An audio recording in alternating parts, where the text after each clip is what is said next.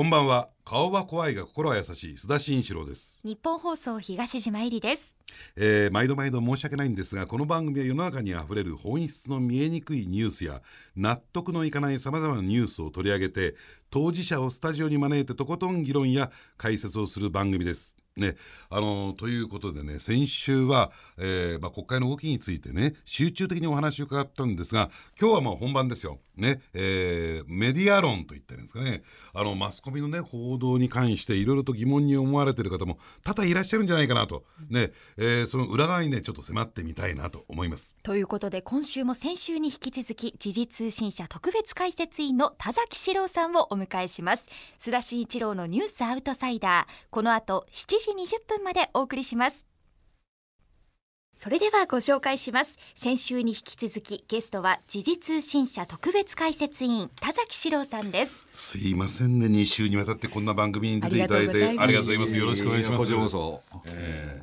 ーあのーね先週はあんまり参加しなかったけども東聞いてましたよ。ね、あのなんか疑問があったらねどんどん聞いて、そうですね。聞きやすいでしょ、ええ。今週は田崎さんは。でご自身の取材メモということでね、えいつも。あのー他のね人たちと違ってね怒らないから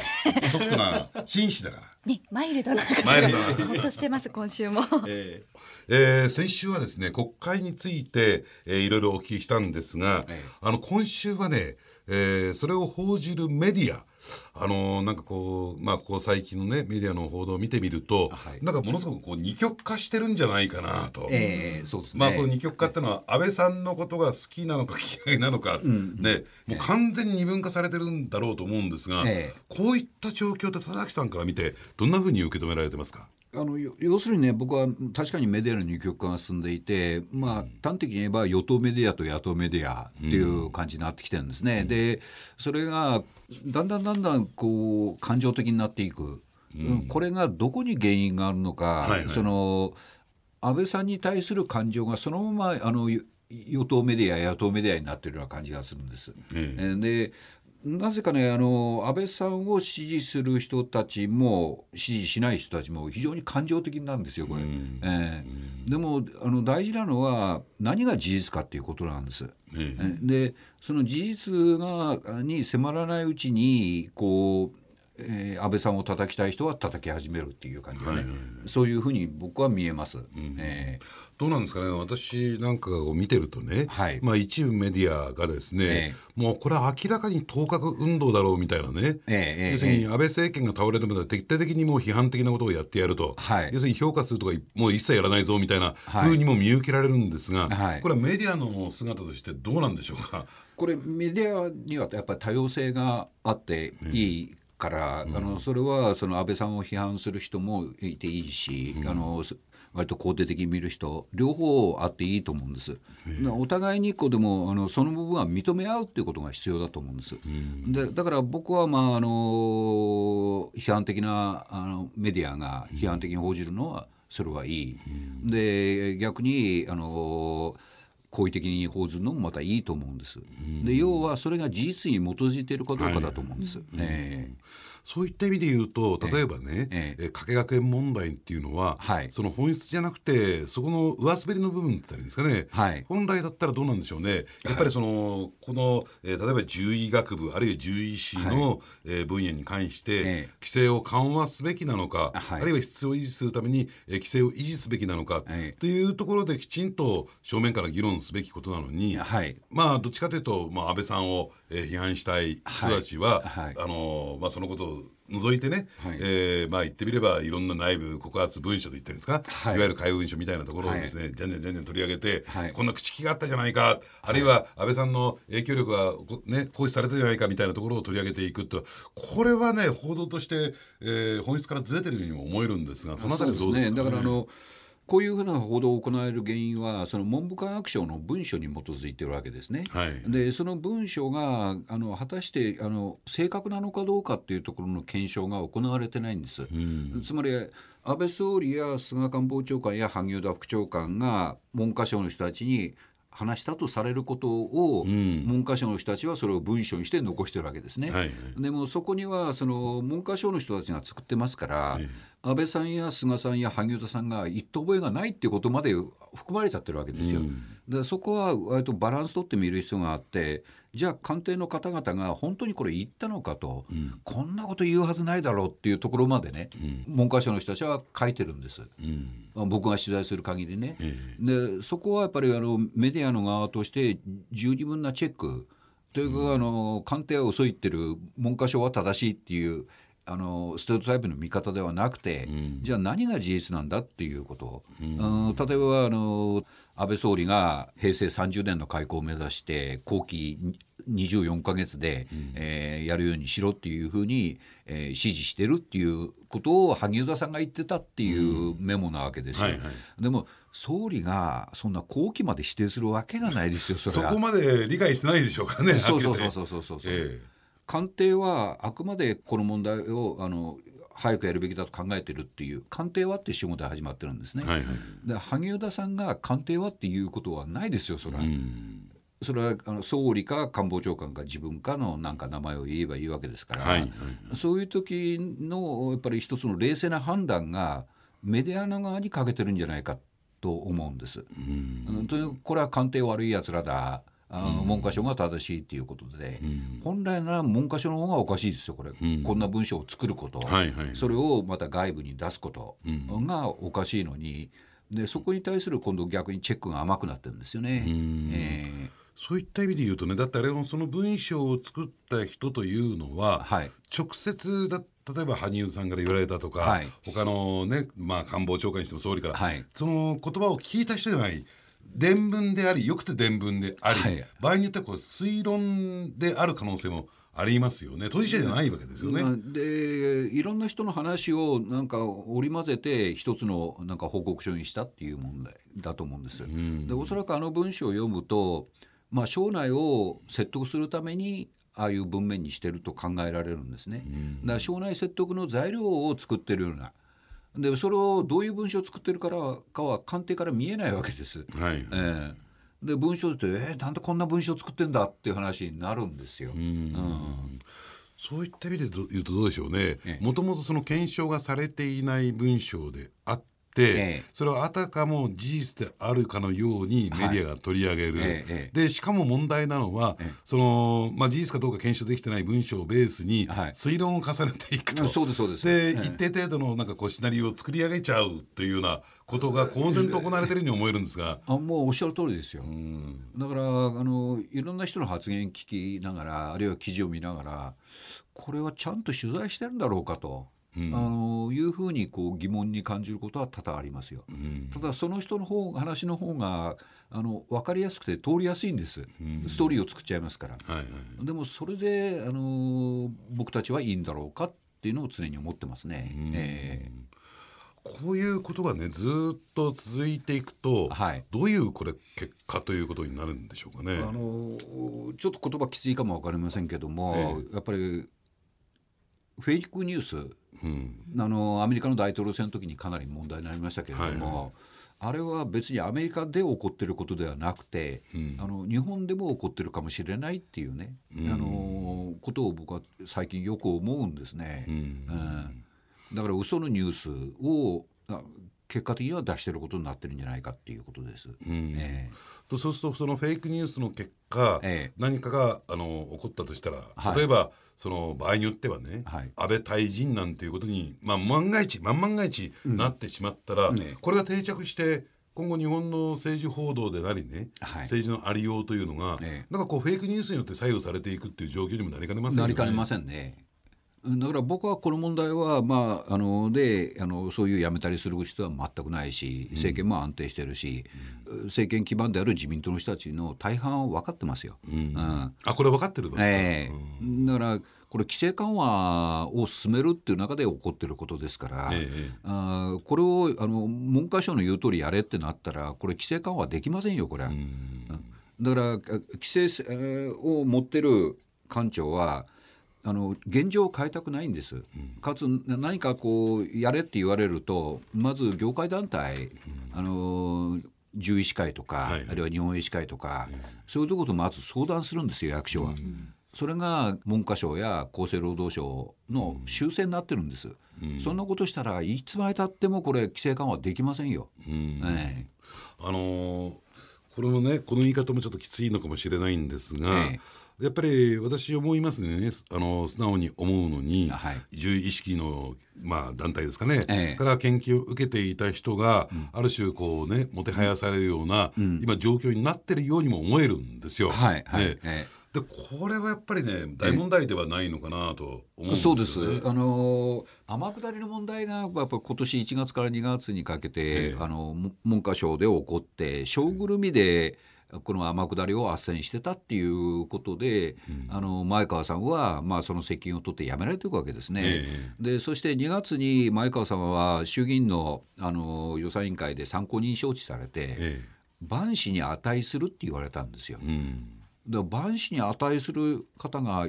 ちょっと生き返るには早いんじゃないかと、うん。あの闇の一つも言いたくなる、うん。まあご都合主義ですよね。そうですそうです。安倍さんのことを批判したんだから、ええ。その万死に値する人でも、ねえ。え使ってやるっていう、はい。使い倒すというね。でそういう人たちのその人の発言をやっぱりあの堂々とこう乗っけて、まあ、確かに話題性はありますよ、ありますけれどもそこは一つのこのメディアの側で歯止めはかかかけなきゃいけないんじゃないかと思うんですよ。うんうん。その方がの言ってることが果たして信頼性があるのかどうかっていうことをきちんと判断してやらなければ変な英雄を作ってしまう。えでただねまあ正論だと思いますよ。はい。にもかかわらず、ええ。田崎さんのそういった解説っていうのが、はい。きちんと報道されてないというか、ええ。なかなかテレビでも見たり聞いたりすることはないんですけども、まあそれは僕のあの限界もあるんでしょうし、あるいはあの僕はまあテレビに出るわけですけれども、それは呼ばれてから行くわけですね、えーキャスティングの責任は僕にはないんでとかそういうあれはないんですよ、キャスティングをしてるのはやっぱりテレビ局のその番組制作者の方々がやっている、で僕が言いそうなことはある程度想像できるでしょうから、あのそういう時にあのキャスティングでどうするかっていうのはもうあの番組作りの方の責任ですよ、で自分で出たいって言って出れる業界でもありませんから、そこは自分でまあ機会が得られる時はあの一生懸命自分の考えていること取材していることを発信していくっていう以外方法ないですよ。まあね、あのテレビであのキャスティングやってるやつってのは結構うさんくさいやつ多いですからね。いやそんなことない。ですよ。そうなんですか、でもねニュースアウトサイダーはいつでもどんな方でもね そうなんです大丈夫ですよね、えただねこれ本質的なことをちょっと伺いたいんですけどね、はいやっぱりあのジャーナリストとしてえ田崎さんって僕の大先輩なんで、最近ちょっとあの悩んでることがありましてね迷っ、はい。悩んでるというか迷ってることがあってですね、あのよくジャーナリストの役割ジャーナリズムの役割は、えーまあ、ウォッチドッグって言ったらいいんですかね、はい。権力に対する監視だと。ね、ですから、えー権力に対する批判をやることが、えージャーナリズムのありようだとはい。いう人たちが中にはいるわけなんですね。ええええええで僕の周りでもたくさんいますよ。はい。ねただその一方で僕はねそれに違和感を感じていてね、ええ。やっぱりあのージャーナリズムの役割って何かあったらやっぱり事実を伝えることがまずはい。あって、ええ先にあって、そしてその上で是々非々じゃないのか。ええええその事実がええええ確かに評価すべきことだったら評価すべきばいいし、はい。批判すべきことは批判すればいいというふうに考えているんだけども、結構批判がありましてね、ええ。その考え方に対して、はい田崎さんなんかどんなふうに思われますか？僕は全く同感ですね、僕はあの入社した頃はやっぱり先輩から、あのー僕たちの仕事は批判することだっていうふうな、ええあやっぱり言われましたか？言われましたよ、うん。でも政治取材してるうちにまずやっぱり事実を伝えることが僕らの責任じゃないのかと、その事実をもとにどう判断するかっていうのはまああのえー読者とか、あるいは視聴者の方が判断してもらえば,、ねうん。もらえばいいんででまず事実を示すことが大事だっていうふうに僕は思ってるんですよ。であのいろいろ僕もあの批判の対象とされてますけれども、いいんですよ。それはもう自分のあの信念として事実を伝えることが大事だと。うん。だから、まあ、おっしゃったように大きく分けて2つの潮流があるんですよね、やっぱり、うん権力はを批判するのがあの政治記者の本業だと思ってる人が、まあ、多数ですよ。ええ。うん。で僕は少数う明らかに少数なんですけれども、まず権力構造安倍総理が何を考え菅官房長官が何を考えいわゆる安倍一強体制って言われる中でその当事者たちは何を思ってるのかどういうことでこれ決断していったのかそっちを伝えるのが先決だと思ってるんです。でそこの部分がねあの僕はあの自分なりにやってるつもりなんですけどもよりやっぱりこの政権に批判的なメディアはそこの部分が弱くなってる、弱くなってる上にそれを社説で書くんですまた。で明らかな記事の間違いありますよそれは。これ違うんじゃないかと思ってもあの新聞社の悪い癖は一旦書いたらそれが事実になるってことです。その事実の訂正をしませんので,、でそれに基づいてその会社のあらゆる部分が同じ形で書いてくるようになるんですね。でそれでいいんだろうかと。僕は常に思ってます、あの田崎さんがね今頭の中にイメージあるイメージしている新聞社っていうのはだって過去にそれで手痛い失敗したじゃないですか。ね要するにあることを事実だとしてそれずっと引きずられて何十年もそれで走ってきて、要するに会社存亡の危機になったはずなんですけどね。だから僕はどんな批判するのもいいんですよ、それはあの新聞社としてね、うん、あのその会社がどんな記事書こうがいいんですけれども、これは事実に基づいて書かなきゃいけない、しかもその表面上の事実じゃなしに、やっぱり深い事実に基づいて書いていかなきゃいけないと思ってるんです。えー、そういった点どうでしょうね。あの二極化の潮流っていうのが、はい、どんどんどんどんなんか深刻化していくっていうか、はい、そのギャップが広がっていくようにも見えてるんですけれども、はい、やっぱりかなりそういった認識でいいんでしょうかね。僕はそこのねあのが深まってると思いますよ。うん、うん、まあ鶏が先か卵が先かということなんですけれどもやっぱりあの政権がもうこうきちんと書いてくれる社とそうじゃない記者とっていうふうにやっぱりこう長期政権になればなるほどこうそこのあのことがはっきりしていくわけですね。えー、だから長期政権の弊害があるとしたら、うん、僕はそういう具合に政権を、まあ、あのきちんと取材しようとする人たちと、うん、とにかく叩こうとする人たちと、うん、その二極文化が今後ね、もっと進んでいくような気がしてしょうがないです。えーでそうするとこれはどうなんでしょう？首相が変わる政権交代が行われば一旦リセットされることなんですかね？そうですね、えー、やっぱ安倍総理菅官房長官の体制は、まあ、この政権あと4年ちょっとは結果的に続くと思うんです、ええ。えー、長期政権で。で次の人がリセットしてまたそこで新しい動きになるんでしょうけれども、え、メディアの側も僕はその批判することが自分たちの仕事だという考え方から少し脱却していかなきゃいけないんじゃないかなと思いますね。えー、ちょっとね話全く変わるんですけどね、えー、あのせっかく出ていただいて、えー、ね、スペシャルな情報も伺いたいんですけれども、あのお盆明けのですね、にも行われると言われている内閣改造、はいはい、誰かこう目玉になる人な内緒でいいんですけど、ね、目玉になる人はまだ見つからないんですけども、まああの時期は、まあ、あのそもそもやっぱり8月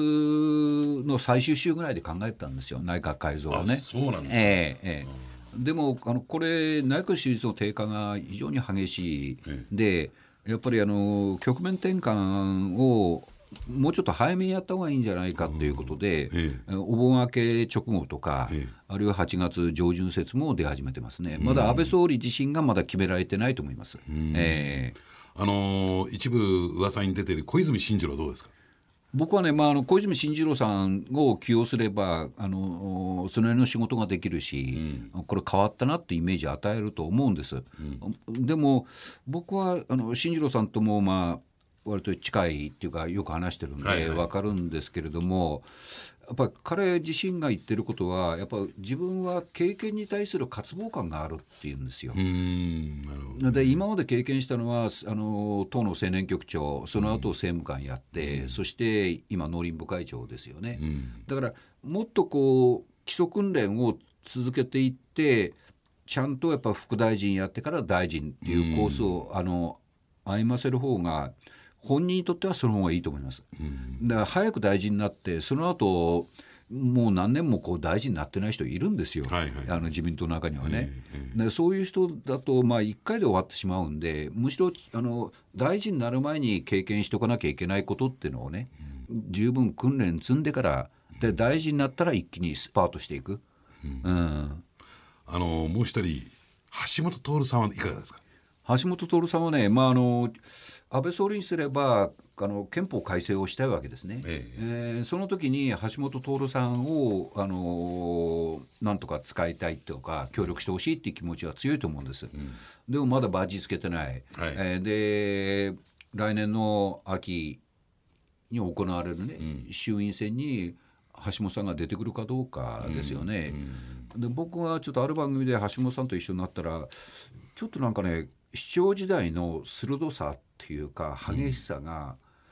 僕ちょっと落ちてるんじゃないかなっていう感じをしたんです。うん、なんか普通のテレビのコメンテーターみたいになってる。うん。だからちょっと僕は失望したんですけれども、うん、彼が再びこう燃えてくるかどうかっていうところの方がポイントだと思いますよ。ええ、非常にね大きな質問になっちゃうんですけども、ええ、さっきちょっと出たね憲法改正、はい、これはどうですか見通しは？憲法改正は年内に自民党案をまとめると。うん、で来年の通常国会であの自民党公明党日本維新の会、うん、その3党で、まあ、今のところ衆参で3分の2があるんで。えー、それで、まああの議決してあの発議する、うん、で、えー、来年の後半に行われる衆院選挙と同時に国民投票が行われる、うん、これがあの最短距離ですね、うん、で党内の意見はまとまるんですよ、これ。うん、で問題は来年の通常国会で果たして発議までこぎつけられるかどうかがポイントですね。えーただこれどうなんでしょうね。あの安全保障法制共謀罪、はい、なんかはるかに上回る形で反発反対の声が上がってくるでしょうね。そうですね、えー、だからあのそういう意味でもあの安倍さんが、まあ、信頼を回復できるかどうかっていうところとも大きく影響してくると思うんです。あそこに書いてきますか、えー、信頼回復やっぱり安倍さんが言ってることはあのこれは信頼していいんだっていうふうに、国民がなっていくかどうか。うん、それがまずポイントで、うん、で安倍さんは安倍さんなりにあの大きな路線転換をしたんですよ。